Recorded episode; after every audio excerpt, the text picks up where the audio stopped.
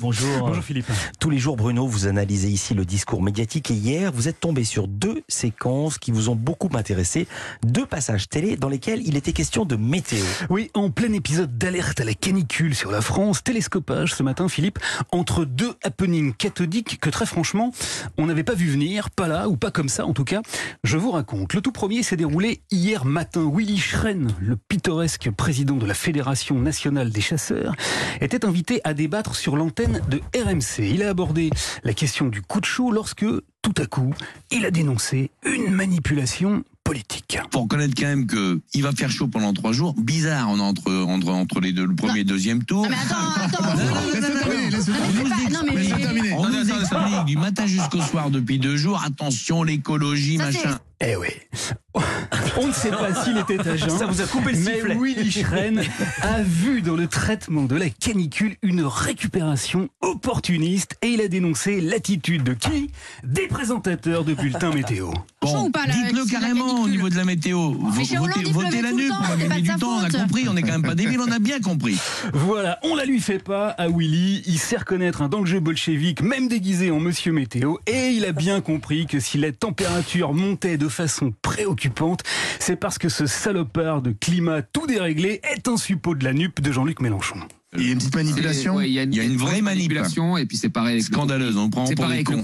Voilà, le climat nous prend pour des cons. Fin de l'édito de Will Fino. On quitte le bistrot, Philippe, et on passe maintenant à la seconde séquence. Car celle-ci, je l'ai découverte sur BFM TV. Marc Hay, qui présente la météo sur l'antenne de la chaîne Tout Info, était présent hier soir sur le plateau de Maxime Switek, qui a été un peu surpris par une petite évolution.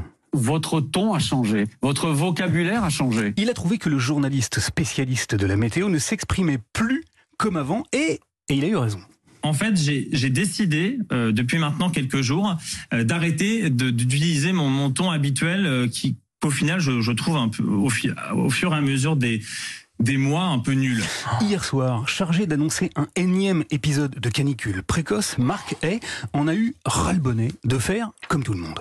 C'est-à-dire d'arriver en plateau et de vous dire la France va être concernée par une nouvelle canicule, la canicule. Alors, eh bien alors, hier soir, Marc Hay a eu envie d'éditorialiser, de donner non plus des informations brutes, mais de les mettre en perspective et de leur donner du sens. Il faut que les gens comprennent que la France, clairement, va cramer cette semaine.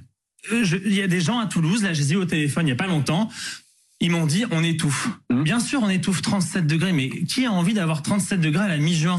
Il a donc quitté le ton très polissé et très euh, traditionnellement de mise à la météo pour y mettre de l'affect et de l'émotion. Ah, c'est, c'est, c'est dingue. Mm. 40-42 euh, entre le sud-ouest et le pays de la Loire, mais on est à la mi-juin.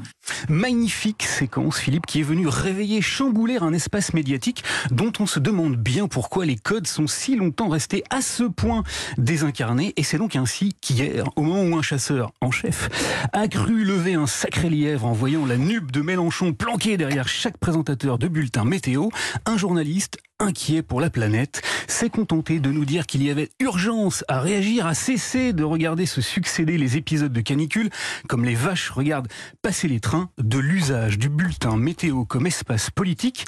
C'est très nouveau, c'est chaud.